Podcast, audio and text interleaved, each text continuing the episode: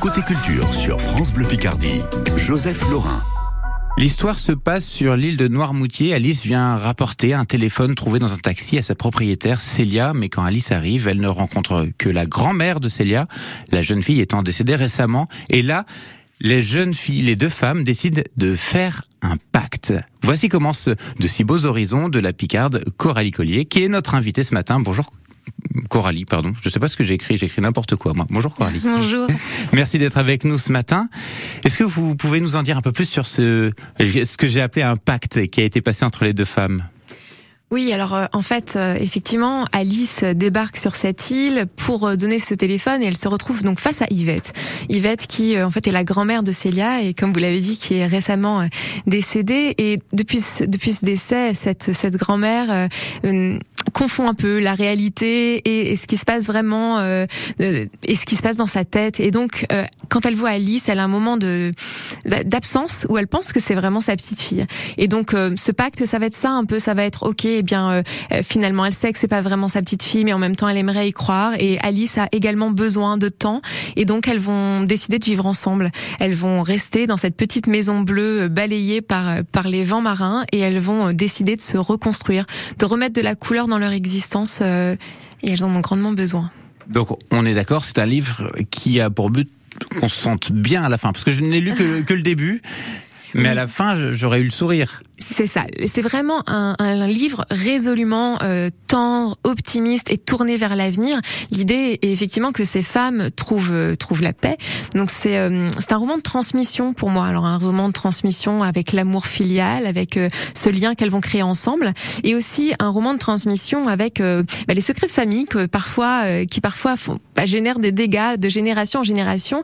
Et le fait là de les de les mettre à jour va permettre de trouver la voie de la, de la sérénité euh, pour ces personnages. Il y a quelque chose qui m'a marqué dans le livre, c'est ça. Au premier temps de la valse, toute seule, tu souris déjà.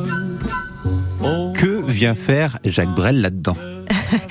Alors, euh, c'est vraiment en fait une histoire de, de construction du roman. J'ai un peu écrit ce roman comme une valse à trois temps. Il, il, se, il se, déroule en, trois parties ce, ce, roman. Une première partie qui euh, qui commence, elle s'apprivoise un petit peu, elle se regarde de loin, un peu comme cette valse où où vraiment ça commence en douceur. Et puis euh, et puis quelque chose, un rythme un peu plus effréné vient euh, un peu bouleverser tout ça et faire euh, naître la seconde partie où on a un peu l'impression de de plus trop savoir ce qui est vrai, quelles quelles sont les vérités sur les personnages, quels sont ceux qui ont joué un jeu, c'est un peu ce temps-là. Et puis le temps de la fin, le temps de la réunion où elles vont pouvoir vraiment danser euh, dans un rythme commun, où on va après va découvrir un peu tous ces secrets, comprendre le pourquoi du comment. Donc c'est vraiment euh, leur danse à toutes les deux qui s'écrit comme ça.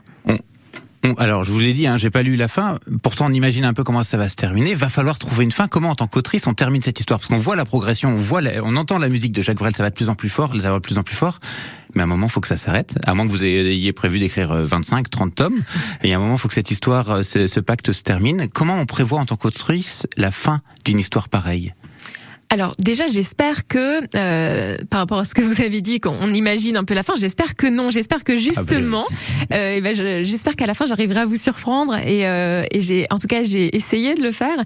Euh, L'idée, c'est que je me laisse beaucoup porter euh, quand j'écris. Je, je prépare un peu mon, mon terrain, je me mets euh, des, des, idées pour pour jusqu'à la fin. Et puis ensuite, après, je me laisse beaucoup porter aussi par les personnages et, euh, et ils me guident un peu quelque part dans dans ce qui va se passer. Et donc moi-même, des fois, je suis surprise par ce qui par ce qui arrive parce que euh, parce que c'est les personnages qui après un peu décident de leur sort comme s'ils existaient euh, réellement donc euh, la fin je l'ai prévue sans la prévoir en fait. Et c'est ça que vous voulez faire, vous voulez surprendre les lecteurs, c'est quoi que vous voulez transmettre dans avec ce livre?